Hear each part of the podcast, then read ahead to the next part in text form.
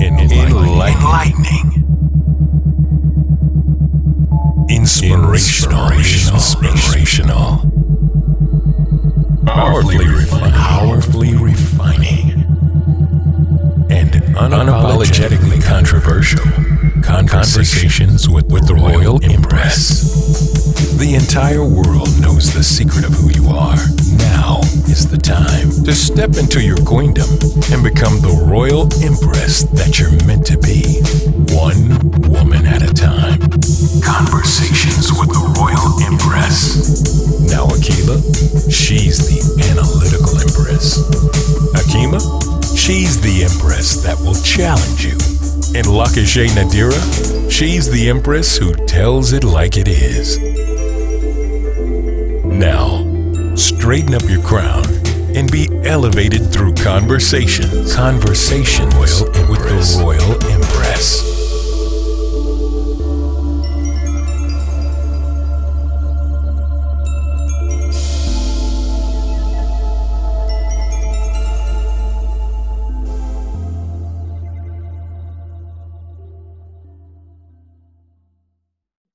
To another episode of Conversations with the Royal Empress.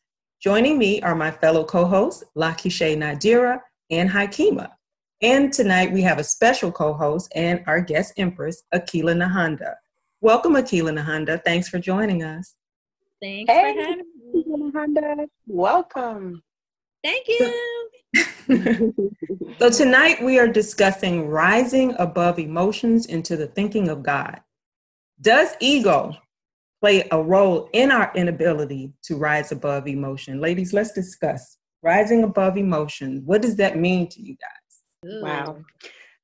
Well, rising above emotions happens to be um, something that I think about often.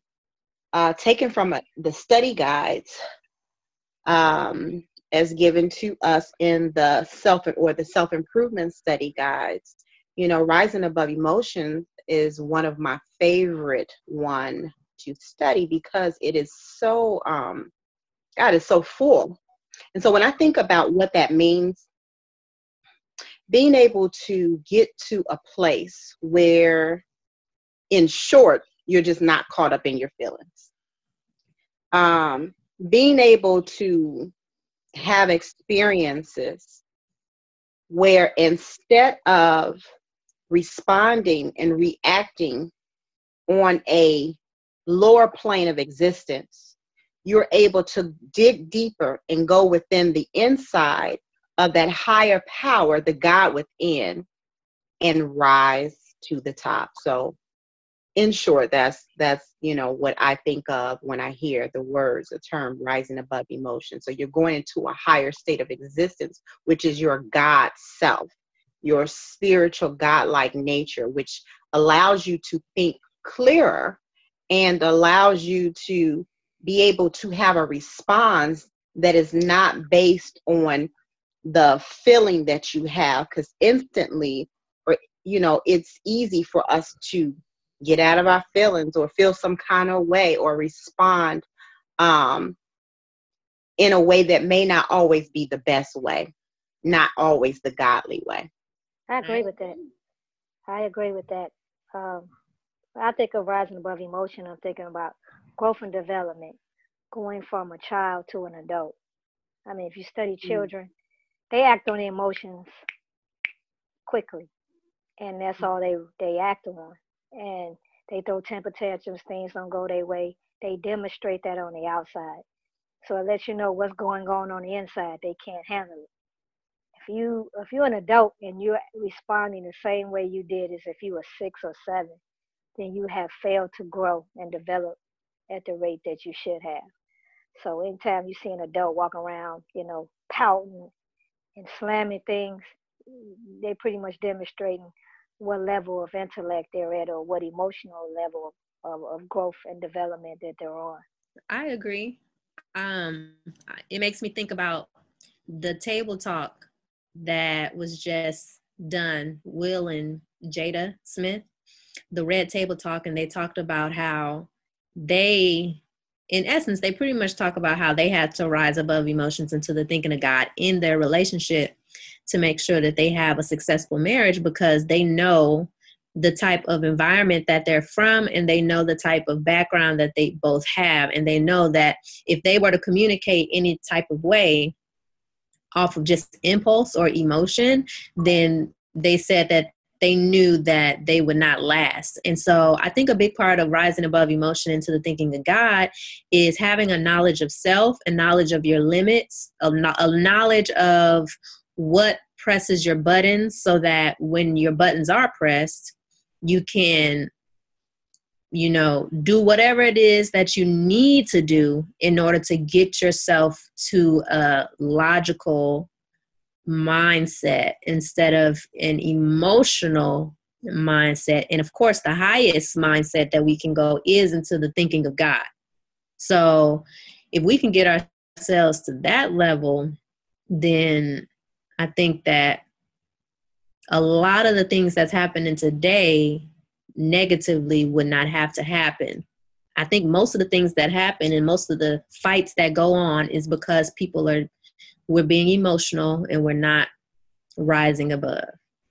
So how much how much of a, a factor do you guys think that the ego plays into our inability to rise above emotion? Sometimes it's like, you know, obviously the ego is kind of what our perception of ourselves is, not necessarily who we are, but who we who we perceive ourselves to be, or who, how, how we want to be perceived by others.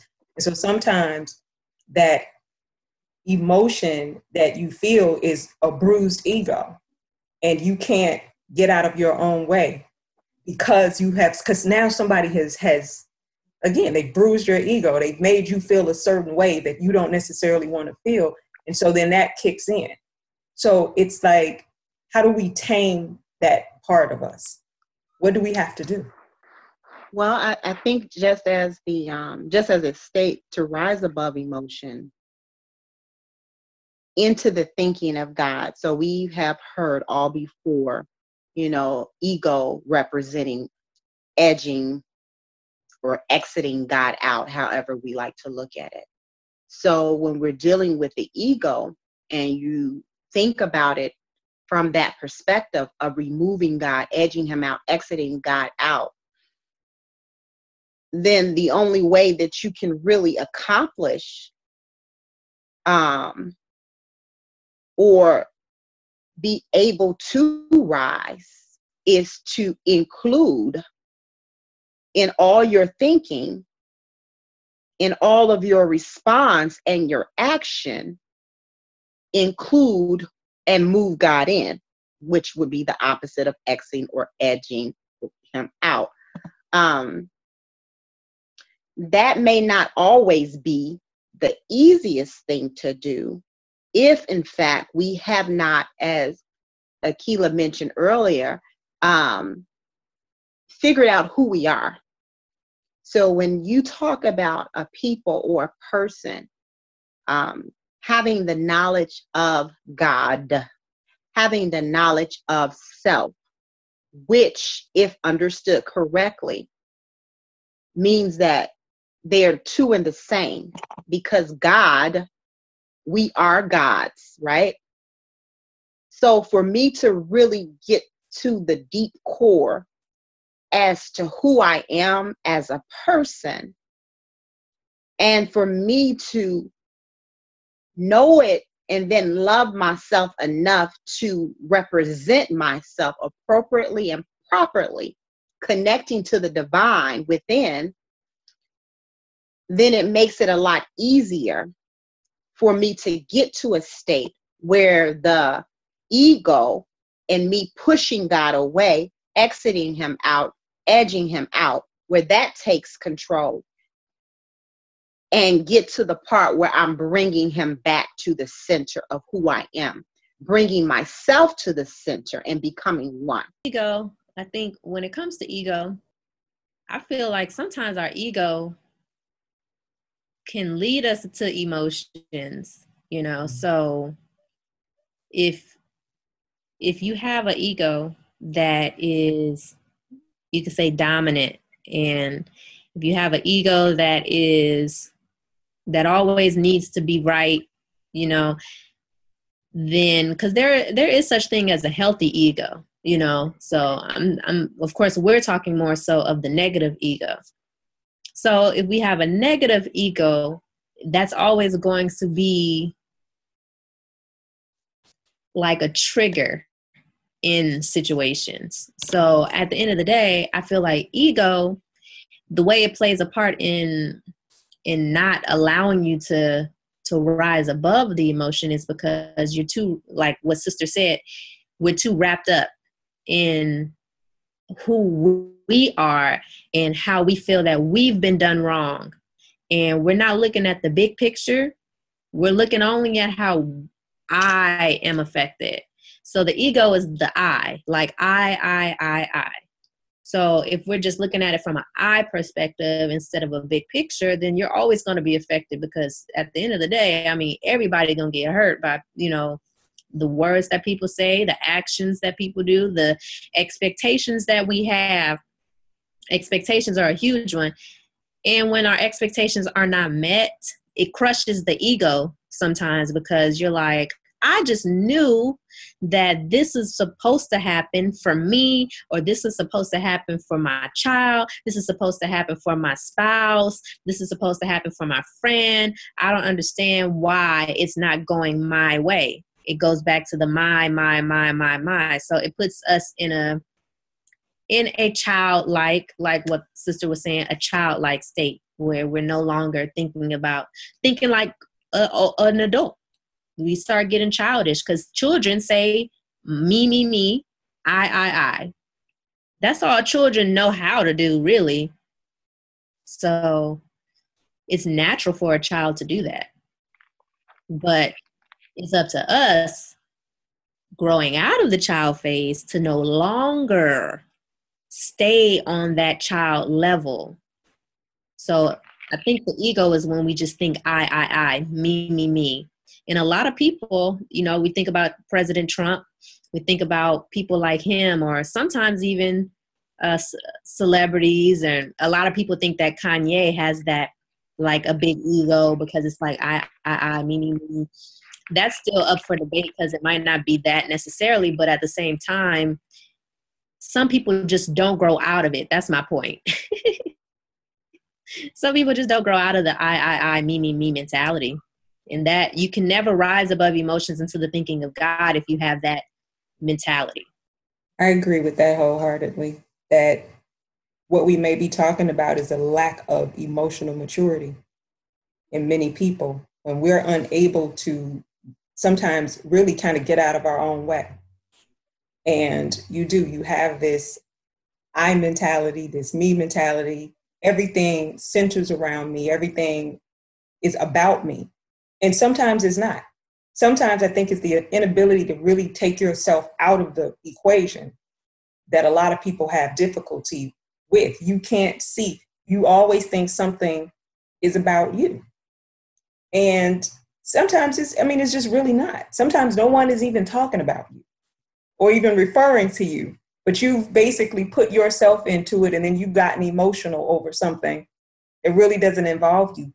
And it's it's it's interesting that you know that many of us do that, but I, I definitely think it's a lack of uh, emotional maturity and just trying to move past that. I think that one of the things that that that we've been taught is about the ability to think five times before you speak and sometimes even in in that it allows us to to bring the emotional level down because you're actually silent and you're actually quiet and you're actually you know contemplating what you're going to say. But but the emotional person is no holds barred. It's what comes up comes out. It's instantaneous. And so how do you combat that? How do you control that? If that's your response if that's your reaction and if you find yourself always having to say something, not even think about what you're getting ready to say, but you just have to respond, then to me that that's a demonstration of a lack of maturity emotionally. And um, that's part of what we have to figure out as adults is you know, how do we how do we tame the ego for one thing? But how do we develop emotional maturity? And I think that that's what we're lacking. And if and sometimes I think it's as children, like you, you know, like what was has been said, when you're talking about children throwing tantrums, children doing this, but if there has never really been boundaries set with the person, then that's what they do. I was talking to somebody the other day and we were talking about how children, you know, when when boundaries aren't set with children and they just are allowed to throw tantrums and they're allowed to do whatever, what develops is attention, attention seeking. And so the child, so your child is doing something good. You're on the phone, right? Just as an example. Your child is doing something good. They want to tell you, you're like, no, no, no, baby, wait. And then they'll go and, and, and knock a hole in the wall. I mean, that's extreme. But then guess what? They got your attention.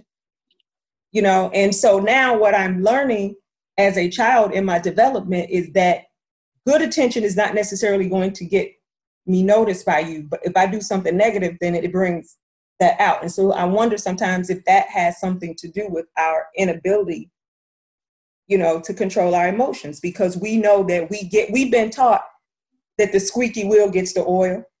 We've been taught that you have to raise hell if you want somebody to respond and to do what you want. So, in a way, we've almost been taught that throwing a tantrum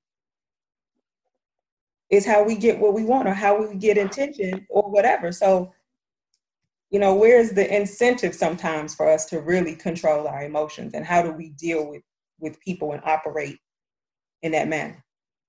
That's right. a united head, Lakasha. I'm just listening. I'm like, wow, it just it sparked a thought or a memory.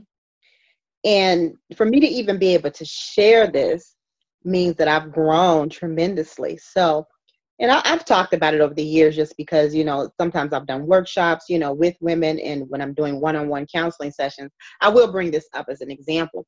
But i can remember because you talked about children and the tantrums that they have and the attention that they get from having those and remembering as a child um, how i was the only child. I grew up in a very community like household where you know i got uncles i got aunts i got cousins. I'm not you know i got um, mother you know all these people in this household who showed me love constantly who showered me with love showered me with gifts. And so this was just the norm. This is just what i did and it was the norm for me. Um, i remember uh, two incidents but one is i remember um, being this is embarrassing but i was 16 okay? Because most people at 16 some people at 16 you know they pretty much grown well, at 16, I can remember celebrating the Christmas holiday because at that time, my family celebrated Christmas. Being the only child and being used to getting gifts all the time, being showered with the gifts, the love, and all this kind of stuff. I mean, this was just what I, this is what we did, right? So, this particular Christmas, my mother was not in a position to be able to get me all the gifts that she was used to getting me um i mean i was used to like every every gift under the tree belonged to me okay back then. Because again i'm the only child so i got aunts buying me things uncles buying me things. But anyways 16 years old okay? Y'all hear me? Christmas day we go over to a friend's house of hers to celebrate with her. And she gave her children their gifts and then here i got mine. I remember distinctively getting 10 gifts which most people were like whoa that's a lot remember getting a coat. I remember getting this leather purse. I remember getting this little TV. I mean, I got a radio. I got like all of these things. Looking back and thinking back, it sounds really crazy, but that was not enough for me. That was not enough because all my life, the whole tree, everything belonged to me. So I'm comparing like what I'm getting and what they're getting, and I'm unhappy. I mean, I'm like hurting in the inside. Well, because my mother really unknowingly had trained me to believe based on her actions that the giving of gifts was love. And the fact that I was missing the gifts, I was not getting my love. Now, I later diagnosed, I later, you know, thought about this years later and had to break it down, you know, from a psychological standpoint. But at this moment, here I have just 10 gifts and I lost it. A big behind 16 year old baby, me, falling out on the floor, y'all. I have to understand this is, this is a bit falling out on the floor, having a tantrum because we're talking about the emotions. Oh, I'm crying. I'm like literally like a two year old on the floor, tantrum, having a tantrum. And I remember looking, I looked over at my mother. Now, my mother was the type of mother, she is going to get in your behind. But this day she didn't. I looked over at her. See, this goes to show you how this foolishness, well, I want to get into that. I looked over at her. I saw the hurt in her eyes. I saw she had tears in her eyes because in her mind, I, she was not able to come through. She was not able to do what society told her she was supposed to do. And so here she got this big overgrown fool falling out, get having a tantrum. Her friend, on the other hand, looked over at me. She must have said a few cuss words. If you don't get your blankety bug with it, you know, up off that ground, and then I got myself together. Later, I was very embarrassed about it, you know, and all that. Let me fast forward. See, because this tantrum that I had got the attention of my mother, as you were speaking about, then it showed me. See, this apparently was not the first time. Apparently, this was something that I had done before probably when I was two, and then three, and then four, and all the way up. Now I'm 16 years old, almost grown, but having a tantrum like a child because of the attention that I felt like I needed, so that you can know I'm dissatisfied. Fast forward 10 years later, I'm married. I am an adult. Got married at 25 to my first husband. I would have tantrums all the time.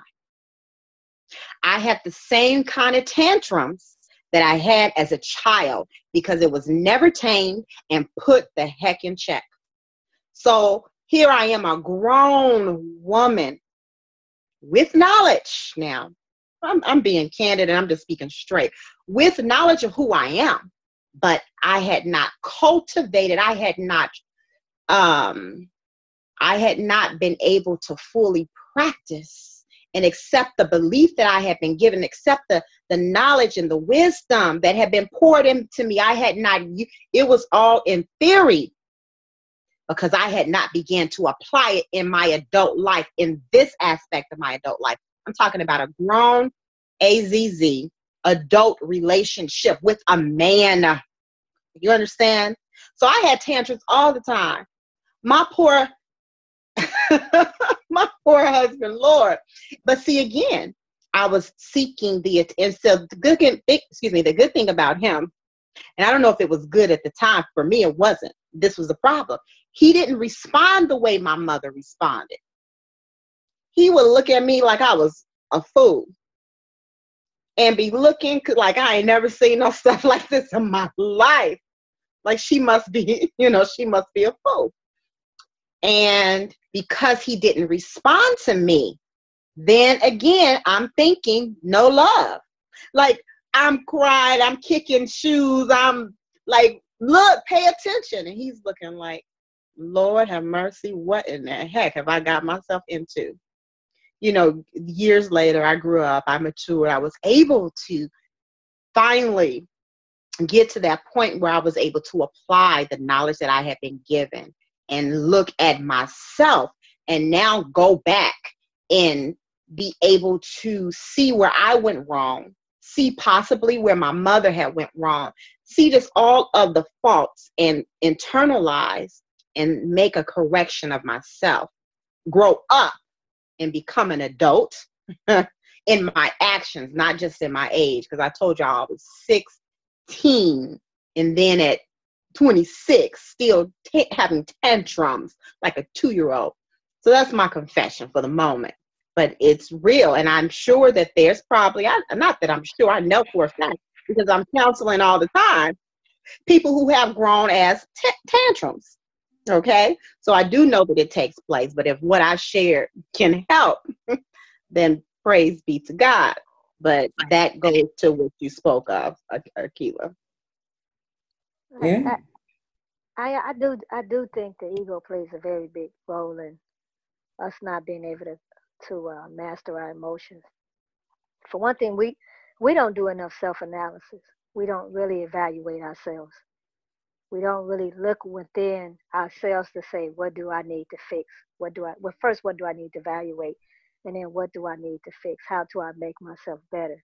And a lot of that stems from what's socially acceptable and what's socially not acceptable.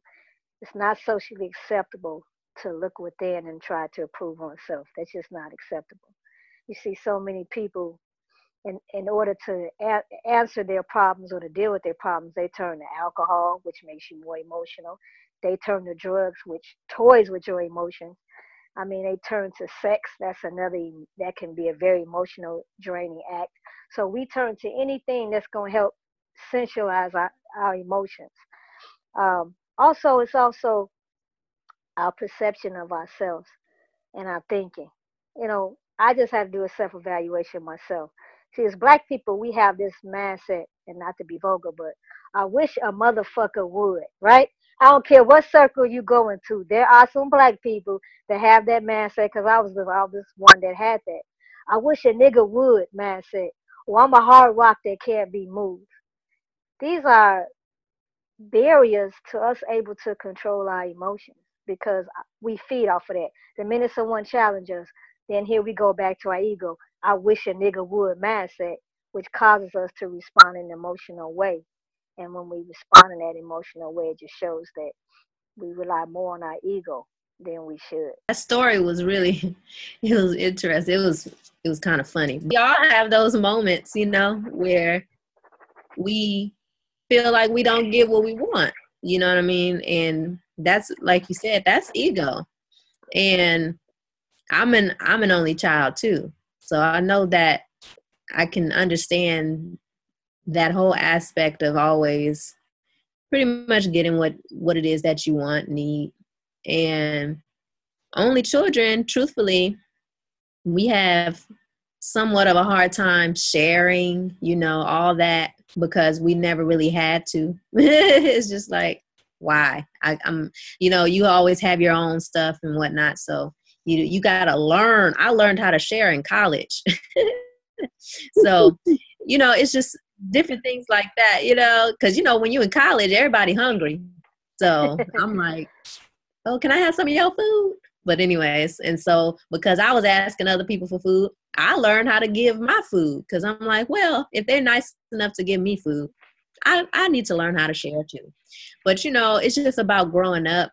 And I think that for me, expectations play a really big role in ego because when we expect something, and I, I said it before, but I can't stress this point enough because I'm going through things right now where it's like everything that I expected is just is not turning out the way that I expected things to go. You know, relationship wise, whatever it is, it's like I expected.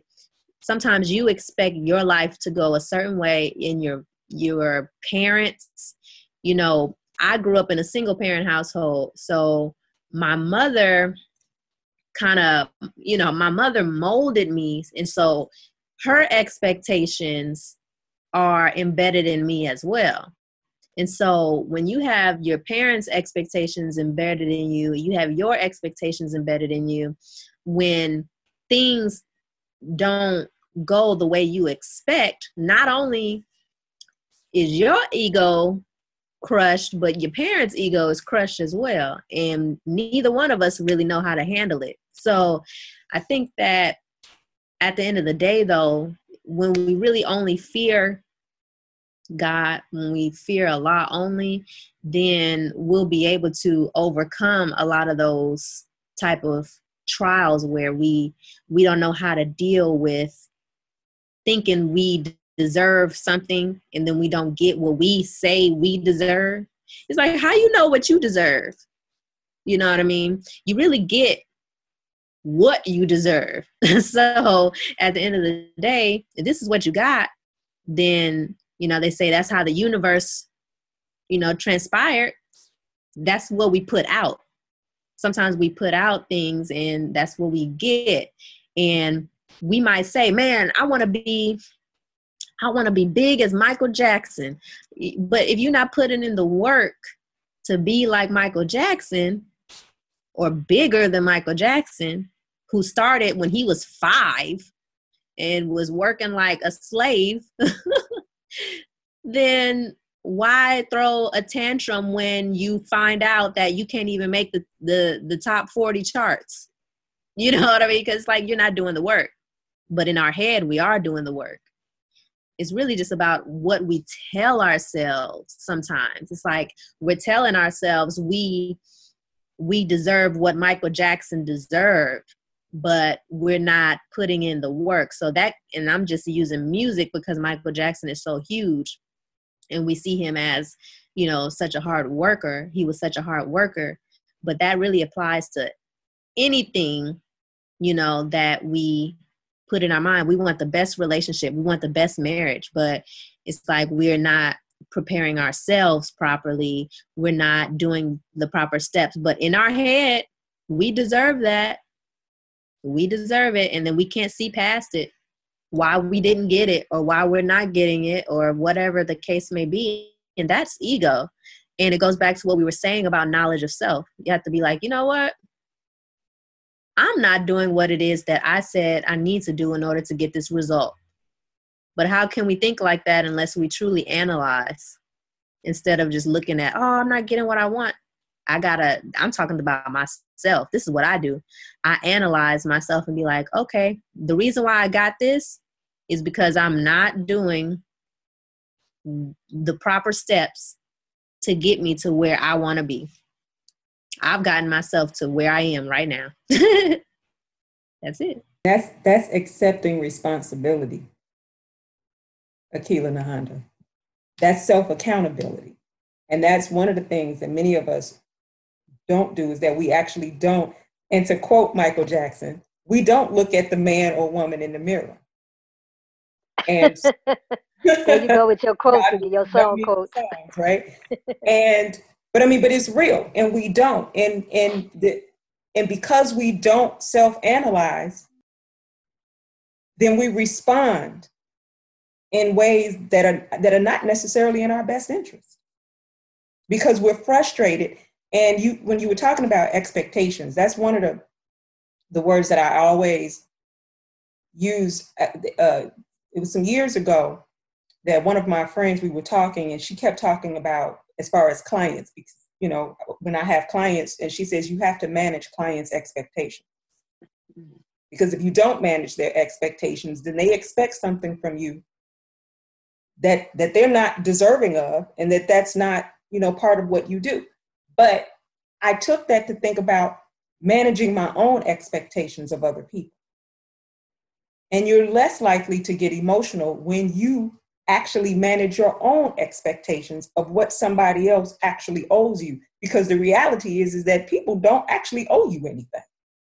But if we walk around and we think that we're owed something just because we exist then we get emotionally charged up you know when something doesn't go the way that that we expect it to go so i expect because i'm your friend I expect you to pick up the phone every time I call you. And when you don't, then it's something wrong with you. And now I got to cuss you out because you're not there for me when I need you. Or, you know, I mean, just in any, in any relationship, we do. We put these unrealistic expectations on other people. And then when they don't live up to what it is that we feel they should do, then we get emotional about it and we go into attack mode and we're not thinking about anything else other than I, me, what I didn't get. And I think that a lot of that comes, that's where a lot of the emotion stuff comes from, is you feeling a lack of and that you have not gotten what it is you think you're supposed to get, whether you work for it or not. And even if you did work for something, you can't control other people. And your tantrum is not going to change your circumstances. It just means, you know, take a step back and reevaluate and figure out I don't have to argue with you. I just have to figure out how to go around you to get what it is that I want. That's how I see it. I'm not I'm not ready to fight with you to get what I deserve. I'm going to move around you. But that's I think that when we get to that level it's like I don't have time to put emotion into another person and what this person is or isn't doing. where there's a will, there's a way. And, you know, when you start thinking beyond emotion, I think you're able to achieve things. But again, you got to manage your expectations. You know, as you were talking, I was thinking about what are other things that um, prevent us from being able to rise? And so it caused me to think about what the word rise means. And so um, one of the definitions of rise, the verb is to move from a lower position to a higher one, to come or to go up, to get up from lying, sitting, or kneeling. The noun being an upward movement, an instance of becoming higher, an increase in amount, extent, size, or number. And so, as I was thinking about that, you know, if I'm attempting to rise above emotion, and I kind of started off talking about this earlier, being putting yourself in a position where you can climb to the highest possible place that's available to you based on really what you're made of. So if I don't, or if I've already edged God out, or He's not present, if I don't understand who I am, then am I even capable of being able to rise? Or how far can I rise? Because it's, you know, I could very well have a glass ceiling, and maybe you don't. It's based on your level of knowledge and understanding as well as practical application. So when we talked about the child or the two year olds, you know, not really having the ability to do that because they are children, well, naturally so, just like they don't have the ability. You, as a child, you don't have the ability to be able to hold your urine, you know, maybe like an adult, based on your lack of development and growth. So, most of the time, when we do see people who are challenged with being able to rise above their emotions into the thinking of God, we have to really take a close look at what may be present in their life and who they are. Because if they're not children, yet they're grown adults, as I talked about myself being a teenager at 16, really almost an adult, not being able to do that because that's not what I was used to. That was not the world that I came from, or I didn't practice it um, like I should have because there were no restrictions or requirements per se. Opposed to someone who thinks differently, who understands, who gets it, who's whether it's forced or just by their nature want to apply certain things, want to look at the man or the woman in the mirror want to say, okay, you know what, I'm feeling this kind of way, let me check myself. But see, you're dealing with two different things one who's in tune and one who is not. We see it all the time. When we see a grown, full adult man or woman, we'll say man for this particular um, thought, walking around, you you 25, 30 something, you walking around and your pants are almost at your knees. Like, okay, age, yes, it's a grown man, but have has he developed mentally and spiritually? His physical body is like whoop, you know. You might mistake him. Someone who is his same age may mistake him for someone who they could be on the same level with. But apparently, there's something else going on where he has not been able, or for whatever reason, his developmental state is almost on the same level as that two year old. So again, we're dealing with capacity and one's inability to rise based on what, based on the material and the tools that they have present in their life. If I lack it, if I don't have it, I can't do it. If I haven't been taught how to walk, if I have not been given the proper nutrition physically, if I'm malnourished, lacking the spiritual food that is necessary to grow me up so that I can rise, then I will remain on all fours like a beast. I will remain a cavey. I will remain, you know, literally living the life of someone who has not been able to rise up and really be who and what God's nature is calling them to be. So I can't rise if I'm not, if I don't have it in me to rise. And I think, or I know that as someone who is still growing and at times is constantly challenged in my adult life, whether it be with my personal family, children, whatever, whether it be throughout my experiences, you know, working within the community or whatever it is. Knowing what I know now, still being challenged, what that means is that, first of all, I haven't made it. I claim I don't claim to have gotten there because it's a forever growing process. It's something that we will always be challenged with because the more life we have, the more breaths that we continue to breathe, the more experiences that we will continue to have, the more that nature within is going to be challenged. And there's always room to grow.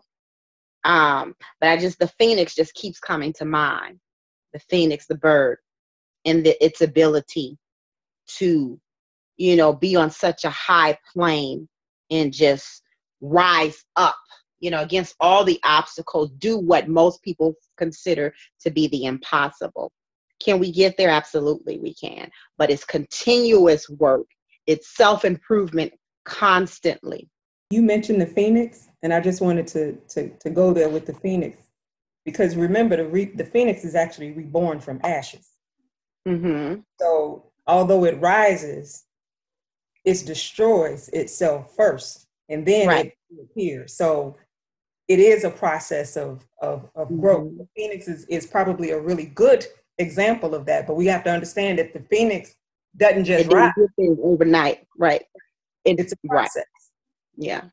I want to read something from the uh, study guide.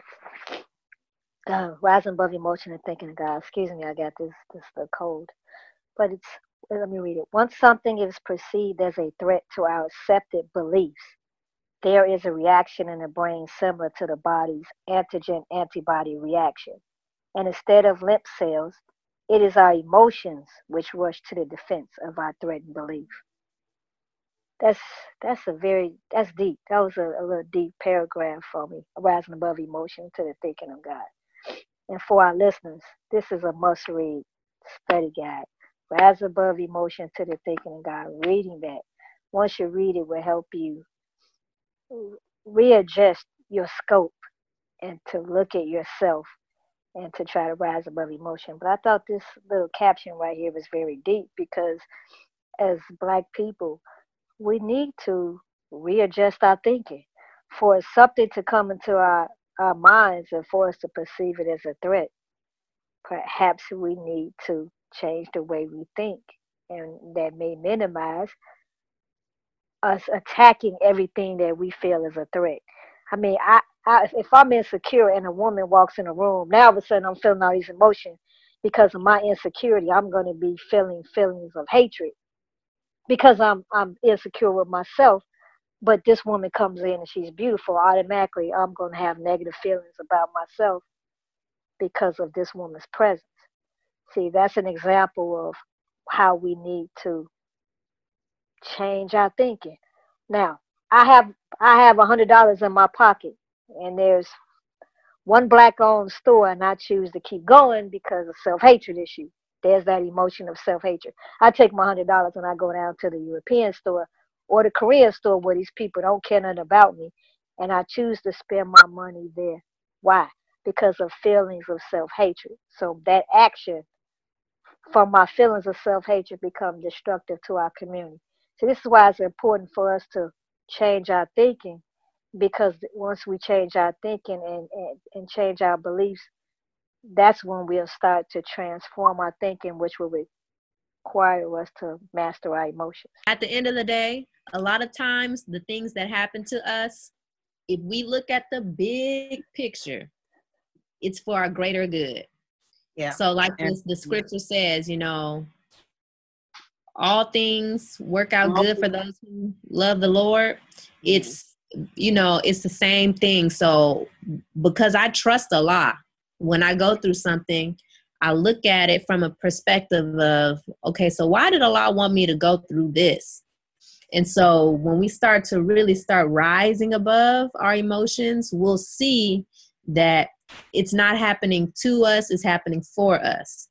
So that's how I, I take it, you know, and I'm like, well, sometimes in with my limited knowledge and understanding, I'll think and say, well, maybe I don't know it all. And maybe something good can come out of this whole situation.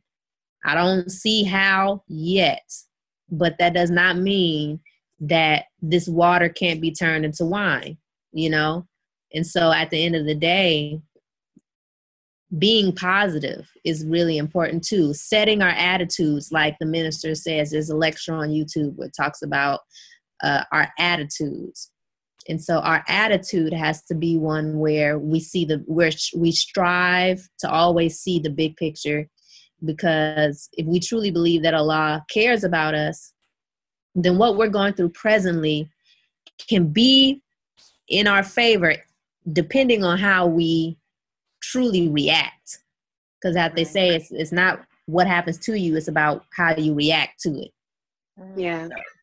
That that's so beautiful and you know, talking right back or speaking to what we were just talking about, um, just the mind of God. You know, I, what you were saying just about the response and how we receive things. You know, I was thinking on that. And there's this formula that I use that I actually borrowed from um, one of my um, virtual mentors, um, Jack Canfield, I believe is his name, but he talks about the E plus the R equals the O. Um, and E representing the event, R representing the response, and O representing the outcome. So I'm always speaking about E plus R equals O. Basically, you know, we have the event that takes place, and the event could be anything, it could be any situation in our life. Um, but then we have the response. How am I going to respond to the event that just took place in my life or the event that's present and that's staring me in the face? How am I going to respond? Because based on how I re- respond will determine the outcome. But the response starts here oftentimes because now I can physically respond one way, but mentally I can be responding another way. And if in fact I already feel that I'm defeated, that I'm not going to win, that I'm not going to come out of this on top, then I'm already creating a situation and an environment where really I'm producing just that. This is why it's so important, and I can't stress enough um, why it's so important that we safeguard ourselves way in advance before situations even happen. Not that we're preparing ourselves for the worst, but that we are preparing ourselves nonetheless. That we are putting ourselves in a position so that when something does happen, we will know or at least have some kind of idea how to respond. Because what is said to us, what is done to us, what is in our environment definitely um, affects everything else, you know, in our mind, our body, everything. So, you know, finding out that somebody is terminally ill or whatever the case might be, the minute it enter, enters that in or the minute that energy is put out there, we have to be so careful that our response, our response at that moment, um, that we begin right at that moment to start rising, start rising, start rising, start rising, start rising. That way, you know, it's like wearing a bulletproof vest. If you're protected and you got that armor on, which is really the armor of God, when you got that armor on, you're protected. So you can go into any war and somebody could be bouncing bullets off of your chest because you came in knowing that it's possible that something might pop off up in here. So I'm going to be ready. I'm going to be ready to handle the situation. And no matter what, I'm not going to be defeated. So as we continue to rise above that emotion of whatever takes place, the E plus the R equals the O, as we begin to understand that events are going to be taking place in our lives daily, all the time, how are we going to respond? Our response will determine the outcome of the event, which is us being able to rise above the emotion into the thinking of the Almighty God. That was oh, beautiful. Amen. Hallelujah. We might you, wait, wait. You might have to sing for us, Akila Nahanda. Oh, no, I'm kidding. I, I think I think what's important to discuss too. So for us, for people that are listening, even even for us that's on this call, what emotions we need to master. Because sometimes people don't have a clear understanding of of what emotions need to be mastered. We need to discuss that. I think, like what type of mm-hmm. emotions that we can tell our listening audience they should be looking for.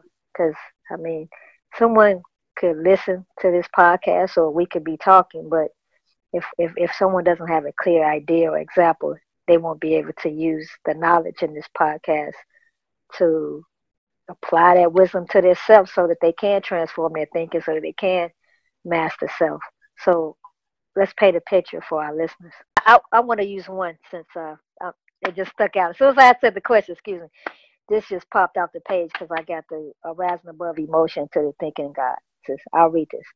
In order to obey God's command, we must overcome our emotional reaction to his command. That's deep. At the root of the emotional reaction is frustration over something we personally desire, think, or believe. He challenges challenges us where we are most comfortable with a command calculated to disturb our comfort. That's that's a very deep statement. I'll, I'll throw out an example. When you when we say to when you say something to people, you should abstain from being sexually active. if You're not married. The type of emotion that you get from I'm just want to bring these words to life. The type of emotion that you get from women, you would get cussed out. I, I don't know if you all have had that conversation about the importance of not being not being so quick to give yourself to a man.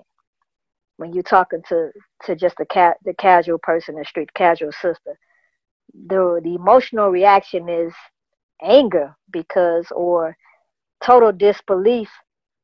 And that just brought proof to this uh, paragraph and overcoming an emotional reaction to god's command Yes, I, you know, I was I was painting the picture in my mind, and I guess what came to my my thought was that what we need to look at is what are the things that continue to pull us down, that do not allow for us to be able to have a thought that's not where there's not heat and fire around it. Meaning, the example that you gave, why did that bother me so much? Why would that hurt me? Why would that upset my spirit? Well, if we dig deeper into what the reason is for you even you know having that conversation with somebody why should why is it important to abstain why well, because when you don't, then you have emotions that get in the way. So, therefore, the emotion clouds your thinking. It prevents you from being able to clear, you know, have clear thought. So, I want to be able to rise from that because I want to be able to have a thought process that's clear. I don't want my judgment to be off. It's like drinking liquor. Liquor pot liquor. It's like drinking something or smoking something that alters your state of mind. So, is it possible that the, the signs that we should look out for as we're self evaluating um, with the goal of self correcting, as we're doing self inventory, right? Let's see what I got in my pantry. Do I have this stuff that keeps me below the belt, not just physical, spiritual, emotional, mental. What are the things that's weighing me down? Could me possibly engaging in activity like what was what you mentioned, Dr. Hakima, with that is that activity interfering with my ability to have clear thought. So I guess as one thinks about what are the things that they should work on or what are those things, what is an example, I guess just keep going back to yourself. Some people might say, this little lick ain't hurting nobody. Or this, you know, me smoking this ain't gonna bother nobody. Or, you know, me slapping this person upside their head, hey, you know, they need it. but you get that. What, what's gonna be, you know, what's the effects of you going upside somebody's head? What's the effects of you turned around and, you know, just knocking somebody just straight out?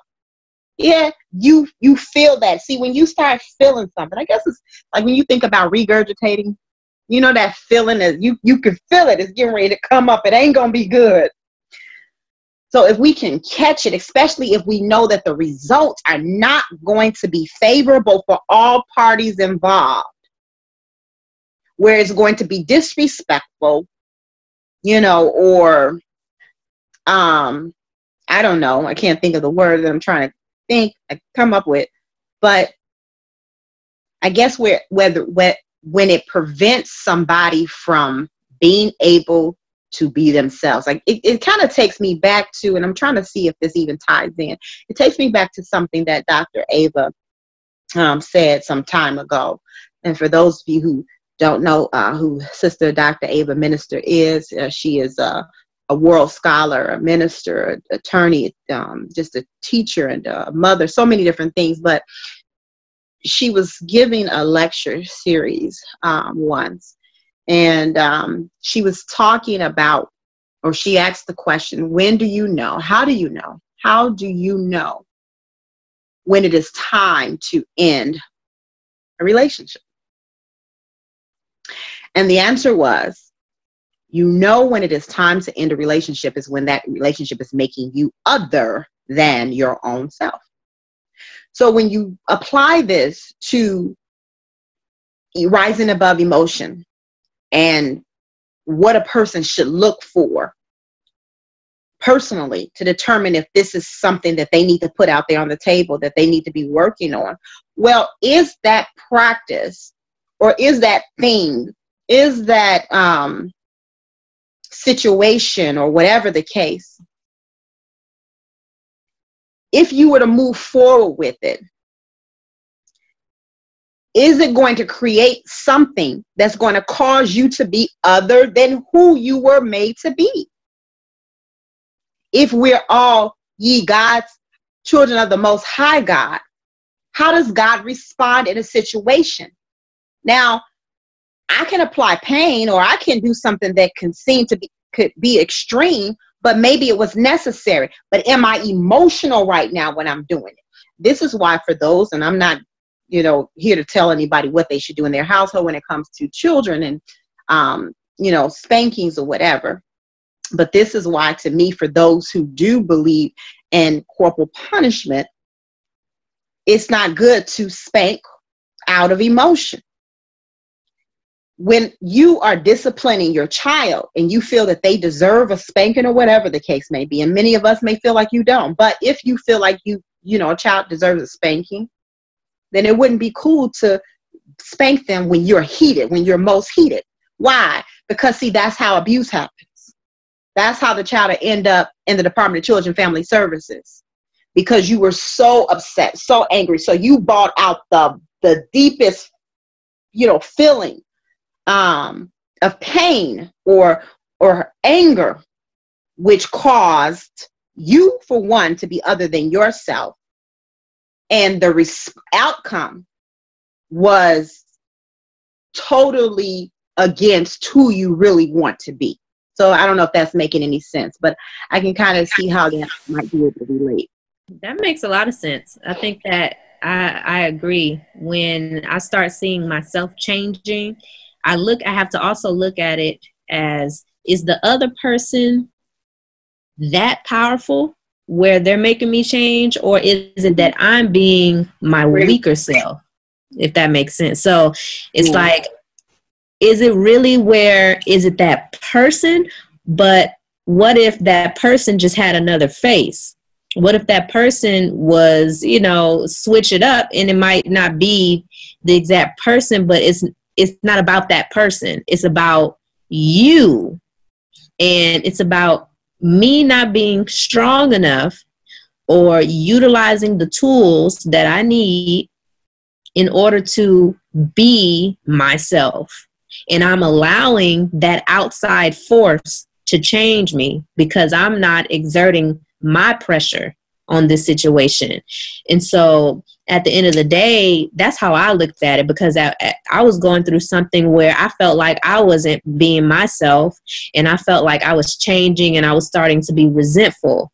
And then I had to think, I'm like, is it really that the other person has that much power? Or is it that I'm just giving them that power and I'm just literally just not being myself. You know what I mean? And so when I had that mentality, I said, you, you know what? I'm just going to be myself regardless and just see what happens. And of course, the other person, they respect me more because now I am I am being more of who I am, which makes me happier. And I'm not putting the blame on that person anymore. I'm looking at myself and I'm like, oh, okay, it's not about that other person because that could have, that face could have switched out. It could have been anybody. I would have been in the same situation with somebody else, truthfully, because it's not about them, it's about me not rising to the occasion. And then, truthfully, once you rise to the occasion, either they are going to stay or they're going to be, have to exit. Mm-hmm. And either way, you're going to be okay with it. Right. Either way. I'm gonna be all right. Yes. As you, as you were talking, I was thinking too when you, when she asked the question about emotion, is that there is healthy emotion. Right. Yes. We're talking, so so I think for us to clarify, we're talking about emotions that are unhealthy. Right. That lead to, like you said, negative outcomes. Because when we get emotional and cry because of some sentimental thing in a movie, there's nothing wrong with that. You know, when we feel emotions, because love is an emotion. Yeah. So when we feel love for someone else, that's okay. We're not talking about anything like that. Those are normal emotions that I think that people have. Being sensitive, being sensitive to the plight of other people, people who are less fortunate than you, having, being human, you know, being humane, there's nothing wrong with that. So I think that as we're talking about rising above emotion, we're talking about unhealthy emotions, emotions that lead you, like you said, to be other than who you are, and that would cause you to cause harm to either self or others. So, what emotions are those? Those are the emotions that we need to rise above. I'm sorry, I said let's list those. I'm just throwing out there. Let's list those. Okay but yeah, but those those emotions that are detrimental to, like I said, yourself and others, and it's as we're talking about listing um, those emotions. I mean, anger is is one emotion. However, there's a healthy anger because right. something we're supposed to get angry about, but unnecessary anger we shouldn't. You know, if you if if if I walk down the street and I accidentally step on your shoe and you get angry and you want to knock my head off, that's unhealthy. But if you kill somebody that I love unjustly and I get angry over that, that's not an emotion that I think we need to rise above. There has to be, you know, certain things have that there that there's a healthy amount of anger I think that we can have. So it's I think it's just more or less when we're talking about destructive behaviors at the point that you understand that this is destructive and detrimental to the good of other people. You know, it, it, it reminds me of this little post that I always put up. I got this little, uh, like the person is like in this little Zen pose, and it says, um, do no harm, but take no shit. So, so we're not type of pose. I like that. so we're not saying that that to be completely like like you're walking around and you know everything around you and you're just you know nobody's talking about turning other cheeks and all of that kind of stuff but we are saying that you cannot do things that will sabotage yourself. So, something that you do that's going to cause you to get a prison sentence is probably not an emotion that you should re- react to. Except that, and I mean, I like to keep pointing this out because there is sometimes there's a worthy cause to go to prison. So, I mean, but that's not what I think that people should kind of understand what we mean when we're talking about this. We're not talking about regular normal emotions. We're not talking about the emotional emotions that that women may get during that time of the month. You know, you can tell us to rise above that. Well, you know, I don't know. I don't know how we necessarily do something that is that is that is part of you know nature. I mean, are there things that you can take and supplement and vitamins and things like that that can control that. But you still know that it's happening because even then we know that it's happening. We can feel it. So when you start to feel it in your gut, when you start to feel like I want to cause some serious harm to this person, or I want revenge. I want to do something to this person to destroy their reputation because I'm angry. That's an emotion you need to rise above. So I mean, I so I want to add to that list when you're done. Go right ahead. You said anger and revenge. I'm gonna cross that off the list. But pride is a very big one for black people. We some we some proud people. Having feelings of pride can be too much. Nothing wrong with pride, but like you said, there's an unhealthy sense of pride. Can't nobody tell you nothing. Someone try to say something. You too proud to take uh, constructive criticism. That ain't good. Are you too proud for someone to help you? I don't need no damn help. That's too much pride. That's excessive. And and I want to give that example because as black people, that is something that, that we demonstrate a lot as a people. Jealousy is a, another one we that's not good. Uh, it could get out of control. Yeah, it's it's natural. You know, you you you you driving down the street and you know you got a car, but you would like to get another car. Somebody roll up in a three hundred thousand dollar car and you say, "Man, I wish I could have that." That's normal. That's normal. There's nothing wrong with that. You just got to check that be- before it becomes envy. Like envy means I'm gonna take it from them. They don't deserve that. Now you're getting really, really dangerous. Uh, another uh, feeling that we need to be uh, uh we need to be critical about is this sense of self-importance or self-entitlement, where we feel we deserve and nobody else does got to be careful of those.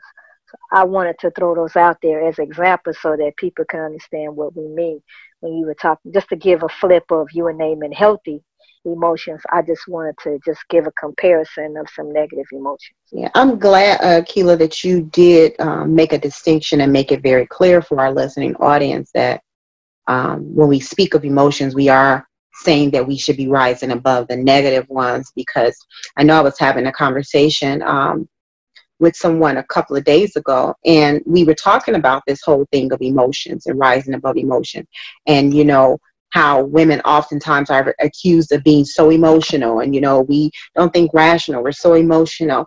And you know um, in the conversation we said well emotion first of all is not necessarily a bad thing. You know um it's about what type of emotion are you experiencing because emotion in and of itself is natural. You know it's a it's emotion the meaning is a, is that of a natural instinctive state of mind. Um so we all have different types of emotion but in this case when we say rising above emotion we're definitely speaking about um, those emotions that are not good for us you know those emotions that um again cause us to be other than ourselves the ones that we really need to need to check. Um, so i'm glad again that you you made that distinction thank you yeah and and those emotions that that keep us stuck and unable to move forward because sometimes those things happen as well we get so emotional about something that it consumes so much of us that we can't move. We become stagnant and we can't progress. And you can't progress when you are allowing something to emotionally cripple you. And there are people who can become emotionally crippled. And so those yeah. are things that we have to seriously pay attention to. And I, am going to always go back to this because I was listening to you, Lakisha, when you were saying that this is a process that we are constantly having to check ourselves. That it's not something that happens overnight, that it is a constant, everyday thing that you have to do to rise above negative and unhealthy emotion. And for me, what I have done is managed expectations. And I've always already said that. But the managing of expectations is the one thing that has helped me. And I think, you know, we can talk about what it is that we have done that helps us to manage our emotions to help us to, uh, you know, to try to rise above that. But accepting that a person is who they are has worked for me. So I don't have expectations of other people.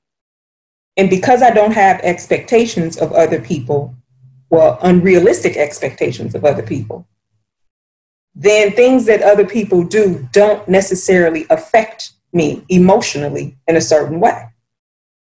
And because I've also accepted, some of it is acceptance, accepting people for who they are, not for who you choose for them to be.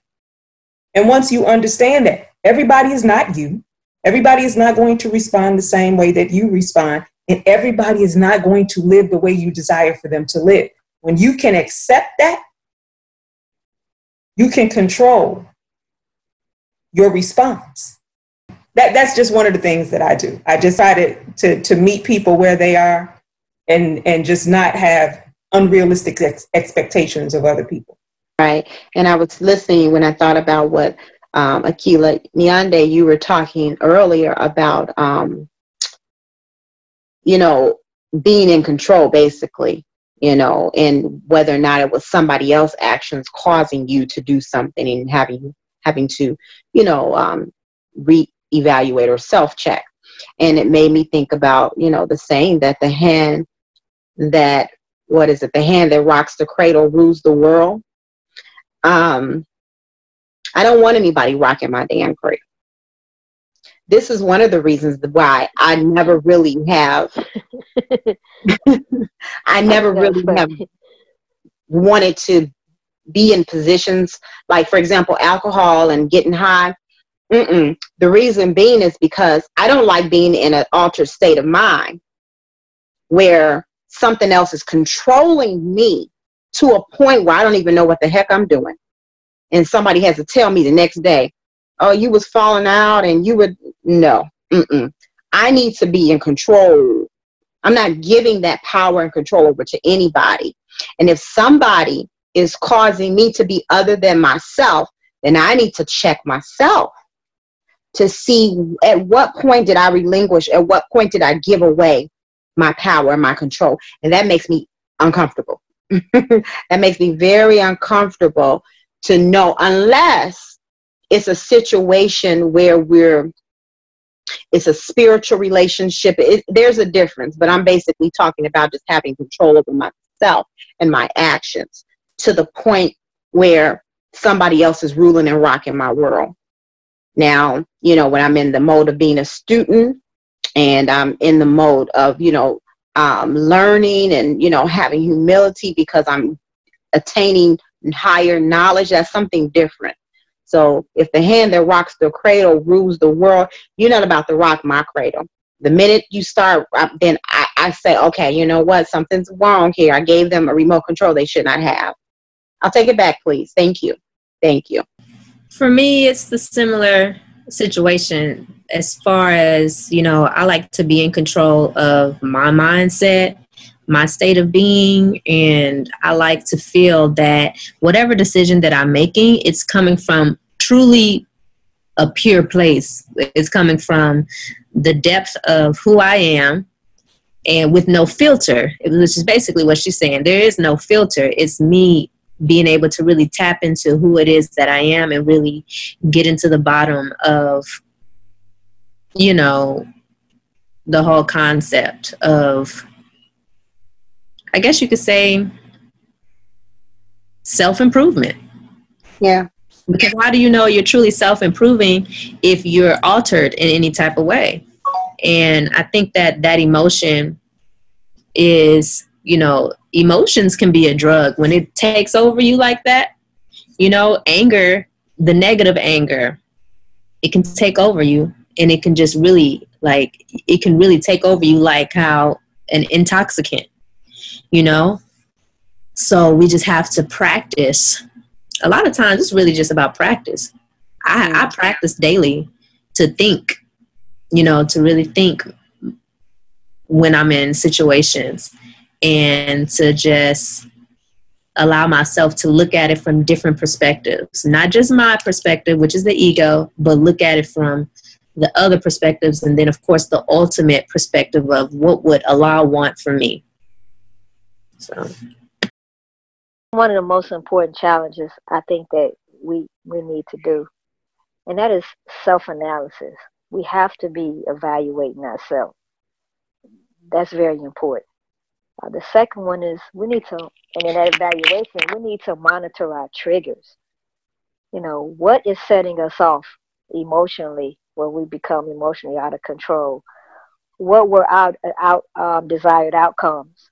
Were they outcomes that were desirable for us, or do we take in consideration other people that we love? Are we are we thinking about how our emotions affect them? I don't think that's something that we do. When we go on emotional tangent, uh, who are we affecting? Who's receiving that negative energy? So that's very important another thing we need to do, we need to uh, utilize those resources around us, those close friends that's going to tell you the truth. Your husband, your boyfriend, your mother, your father, those people who love you are going to tell you the truth. Listen to them.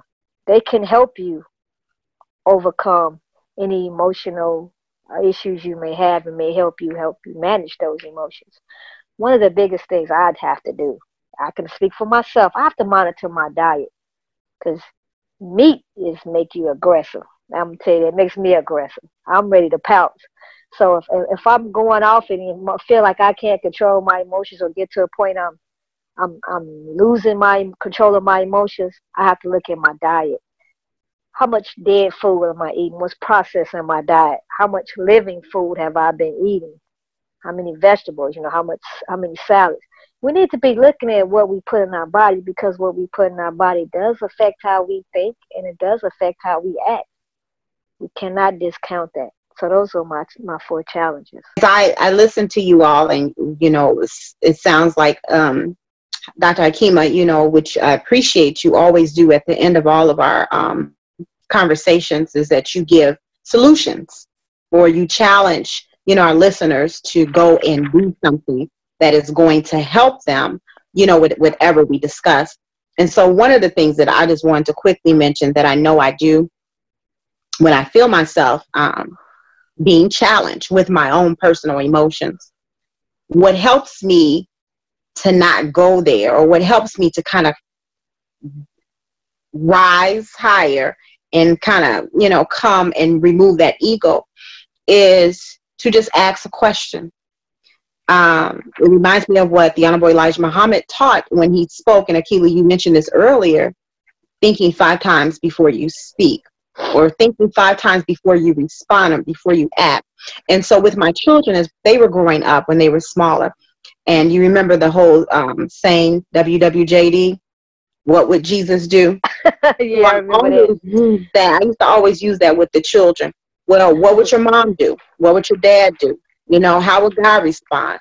So it was always like, you know, WWMD or whoever you fill in the blank, whatever whatever that person is that you respect and you honor. Um, what would they do? How would they respond? I want to make sure that I'm responding really in the best way from the teachers and the guides that um, are before me and have you know parted knowledge my way so that's one of the things and another thing is i try to go into a meditative or prayer like state it's not always easy depending upon the situation, but it, it does soothe me. At least it brings me back down. It's kind of like you have a hot flame and you're pouring some water over it. So that's how I look at it. I kind of immediately come to chill mode and just say, you know what? Whether it's counting, some of us may count one, two, three, four, five, six, seven, eight, ten, fifty-five, ninety-nine. you know, something to jump up, you know, so you have to kind of count we all have those things that we do to kind of keep us. Sometimes we bite our tongue. My tongue has been bitten to where it's been bloody and blue. But um, that's just my little extra that I want to share is that some of those things um, are helpful. I find helpful to get me back to a place of peace. This has been a great conversation. Conversation with the Royal Empress Child. This is what we do. Akila Nahanda, we really appreciate you joining us as our guest empress, co-host, joining yes. the conversation. We really appreciate great. you being here. Is there anything that you have that you like any parting words you have for our listeners? I would just say let's all work on being our highest selves, our best selves, and allow no one to have the type of power over us that takes us out of our character and who we truly desire to be, who Allah desires us to be. Thank you. And thank you, everyone, for listening and joining us for another Conversations with the Royal Empress. And we'll see you next week.